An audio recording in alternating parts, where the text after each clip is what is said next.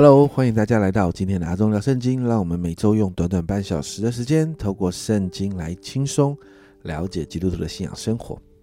今天我们要继续来聊一聊我们是神的儿女的第二个部分哦。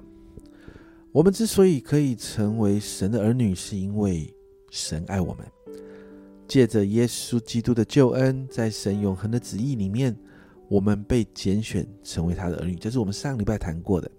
那今天我们要继续挖深这个主题啊。我们既然是神的儿女，你知道吗？儿女是可以承受产业的。我不知道你有没有看过韩剧哦。那今天呢，我们分享的主题呢，我我用了一个韩剧的名字叫做《继承者们》。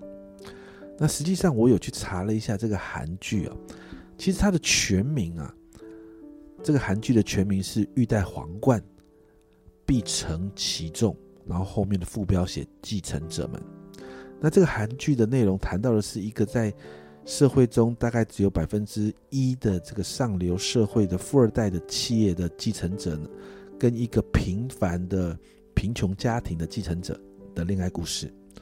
那其实这样的剧情，其实很多剧都会用。那不管韩剧或者是陆剧啊，陆剧里面就会看到是霸道总裁跟平凡女子的恋爱啊。那其实我没有看过这部剧，但是家人们，你知道吗？当我们相信耶稣之后，我常常会这样的感觉：耶稣就好像是上流社会中的那个精英，他是神的儿子，但因着天父对我们的爱，耶稣道成肉身来到这世界上救赎我们，与我们建立关系，以至于我们呢，好像这些剧中的女主角们，因着跟着这些上流社会的富二代相恋，我们也进入了豪门。承受了产业，就如同我们上个礼拜所谈到的，我们被收养，成为神的儿子，我们有儿子的名分，我们可以继承产业。家人们，我们是神国产业的继承者，你知道吗？我不知道你有没有认知到，你是一个神国产业的继承者。所以今天我想带大家来透过加太书一章，呃四章的一到七节，来分享一下。关于其实家人们，你是神国富二代这个身份啊，在加拉太书的四章啊一到七节经文这样说：“我说那承受产业的，虽然是全业的主人，但为孩童的时候，却与奴仆毫无分别，乃在师傅和管家的手下，只等到他父亲预定的时候来到。我们为孩童的时候，受管于世俗小学之下，也是如此。”及至时候满足，神就差遣他的儿子为女子所生，且生在律法以下，要把律法以下的人赎出来，叫我们得着儿子的名分。你们既为儿子，神就差他儿子的灵进入你们的心，呼叫阿巴父。可见从此以后，你不是奴仆，乃是儿子了。既是儿子，就靠着神为后世。你知道，在这一个。加拉太书的四章一到七节里头，哦，其实，在一到三节有一个当时的文化背景。那这个文化背景很有趣，哈，不论在当时的犹太文化、希腊文化或者罗马文化里面，呢，都有这样的一个背景，就是在一定年纪之前，啊，都是未成年的人，可能十二岁，可能十四岁等等，或者是十六岁，就在这个年龄之前呢，都是未叫做未成年的人。虽然呢，这个孩子仍然是父亲的孩子，也是预备要承受产业的，所有将来的产业都是他的。但是因为他还没有成年呢，所以这些人呢会被交付在师傅或管家的手下。那原文是守护者或者是管理者的手下。那这个孩子呢就必须向这些师傅或管家呢学习各样的知识，好让自己学习如何成为一个产业的管理者。一直等到一个特定的年纪，然后父亲就会举办一个成年礼的仪式。在这个仪式之后呢，这一个孩子他就变成一个可以负责任的成人，可以承担产业。所以保罗才会说，还没有成年的孩子其实处处没有自由的。在希腊、罗马这些呃文化里面的这些师傅跟管家，其实你知道，很多的时候都是从各地俘虏来的奴隶。虽然是教导者，但他们的身份是奴隶，他们没有自由。而保罗呢，就提到这些未成年的孩子虽然是产业的继承者，但因为还没有成年，所以他们也没有自由，好像奴隶一样。所以啊，保罗就接着谈到啊，我们的属灵生命一开始也是这个样子啊，受管于经文说到受管于世俗小学，这些世俗小学谈到的是什么？就是那些。世俗浅薄的道理，华而不实哦。比如说当时的一些星星术啦、占星术的概念啦，或者是保罗所谈到过去所信奉的那个犹太教所带出来的律法主义啦等等。保罗说，我们受制于这个世界的价值观，我们没有办法跳出这个世界所带来的瑕疵，我们仍然被这个世界的价值观奴役着。虽然如同我们上次所谈到的，神在创世之前就拣选了我们，我们也是预备要承受产业的人。但如果我们没有遇见耶稣，我们没有办法得到儿子的名分，还不是我们上一次谈到的所谓的世子，所以我们无法得到自由。那我们多聊一点啊，在第三节说的受管于世俗小学之下。其实原来直接的翻译就是，我们也在世界基础事物中被奴役着，这就很有趣哦。我不知道你有没有听过马斯洛 （Maslow） 的这个需求理论哦。这个需求理论有五个层次哦，由下而上的需求，由底下最底部是呃生理的需求，生理的需求满足了之后，就有安全的需求。安全的需求满足了之后，我们就会有社会的需求；社会的需求满足之后，我们会有尊重的需求。然后最高是自我实现的需求。那最下面的下面的需求没有满足的时候，我们不会想到上面的需求。所以很多的时候，我们都是用这样的概念在过我们现在的生活。家人们，你努力工作赚钱，你有没有想过你为了什么呢？买包、养孩子、养家。你到底为了什么在努力工作赚钱？是为了梦想吗？当我们年纪越来越长的时候，很多人不是不会用，不会为着梦想啊。我真的发现，现在的这个时代啊，梦想只存在于孩子啊、年轻人啊。年纪越大越没梦想，到年纪大还有梦想的人真的不多。所以家人们，这个是我们这个时代不断在面对的问题。当我们还没有遇见耶稣的时候，我们就会陷入这个世界，用这五种的需求在辖制我们。这就是被这个世界基础事物奴役着的这个意识啊，也就是我我们前面提到的受管于世俗小学之下。那亲爱的家人们，如果你知道你是预备承受产业的，因着耶稣，你有儿子的名分，你明白你是产业的主人的时候，你就会发现，虽然我们人有这样的需求。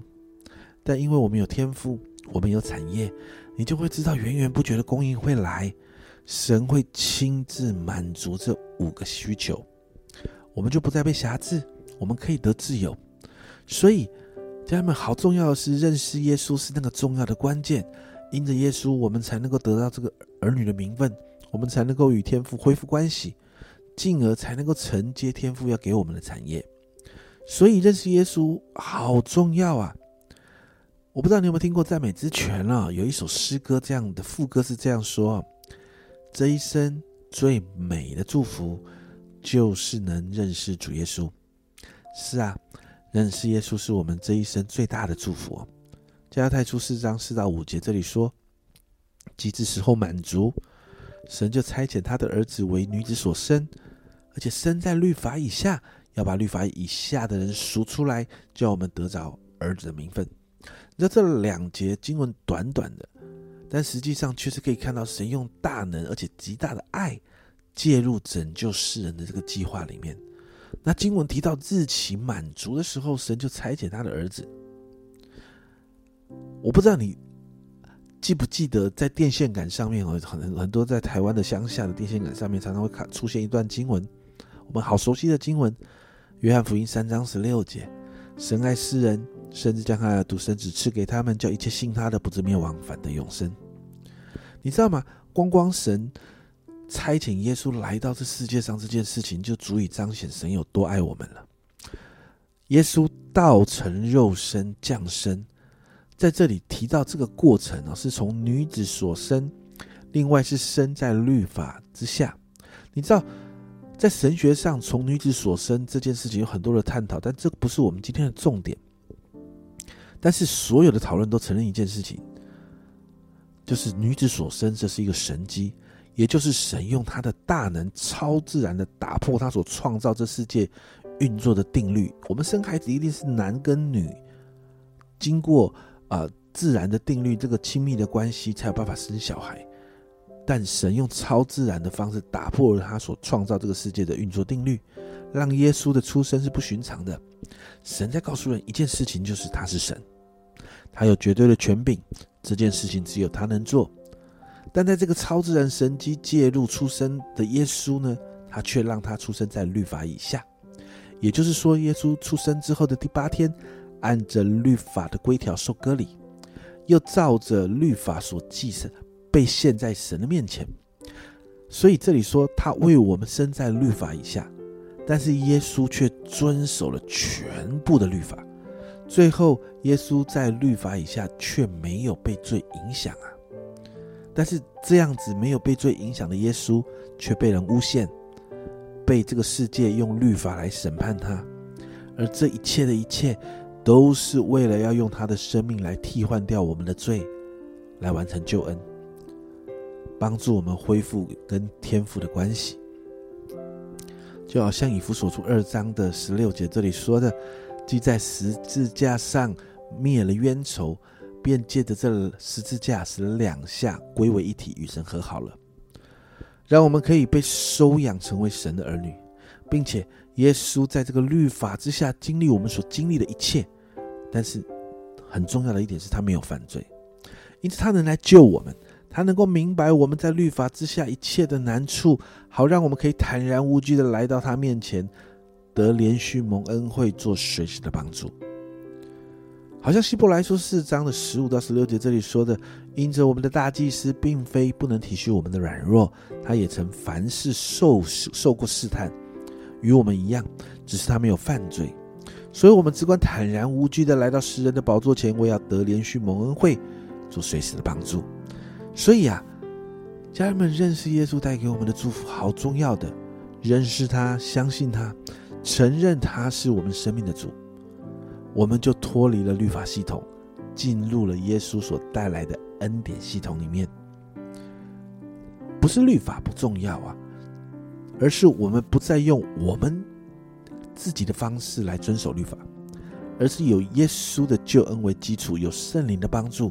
我们在天父给我们的恩典的里面，我们做到律法里面的要求，我们的心不再受辖制，而是轻松自由。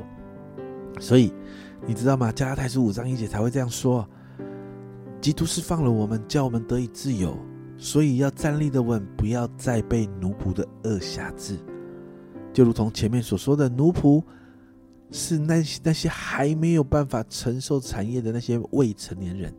但因着耶稣，我们有儿子的名分了。我们有儿子的名分了，我们是能够承受产业的。我们不再是奴仆，我们是神的儿女，是因着耶稣得着自由的人。最后啊，在这个加太书的四章六到七节啊，这里说你你们既为神啊，既为儿子啊，神就差遣他儿子的灵进入你们的心，呼叫阿爸父。可见从此以后，你不是奴仆，乃是儿子了。其实儿子就靠着神为后世。其实你在读这段经文的时候，我不知道你有没有发现，这段经文跟罗马书八章十四到十六节很像哦。罗马书那边的经文是这样：因为凡被神的灵引导的，都是神的儿子。你们所受的不是奴仆的心，人就害怕；所受的乃是儿子的心，因此我们呼叫阿巴父。圣灵与我们的心同证，我们是神的儿女。这两段经文看起来很类似哦。但是在关于儿子身份里头，圣灵的工作，在加拉太书这段经文里面，保罗就提到，因为我们是神的儿子，所以啊，神把儿子的灵差遣到我们的心中，也就是圣灵啊，就如同罗马书提到，圣灵会帮助我们更深的在儿子这个身份上面经历天赋，我们不不再是按着宗教仪式来做神的儿子。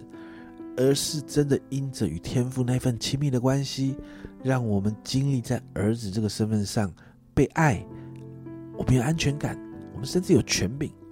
所以保罗不断的提到，我们不是奴仆啊，我们是儿子啊。家人们，我们是神的儿女，这不是呼口号，而是我们不断的在提醒我们自己，我们是儿子，这是我们的身份。你知道，我们做牧者的，我们在牧养的过程里面，我们真的发现很多人的身份，很多人在教会里面的生活，一点都不像神的儿女，反而比较像奴仆，甚至是孤儿。我不知道你有没有看过一个文学名著叫《乞丐王子》啊？教会有好多乞丐王子啊，明明就有一个皇族的身份，但活着就像奴仆、像乞丐一样，没有安全感，容易陷入比较，没有自信。然后希望在名利、权势、地位等等上面找到满足，却忘了自己是皇族，本来就拥有超过这世界世界上的权柄。家人们，你一定要记住一件事：你是儿子，不是奴仆。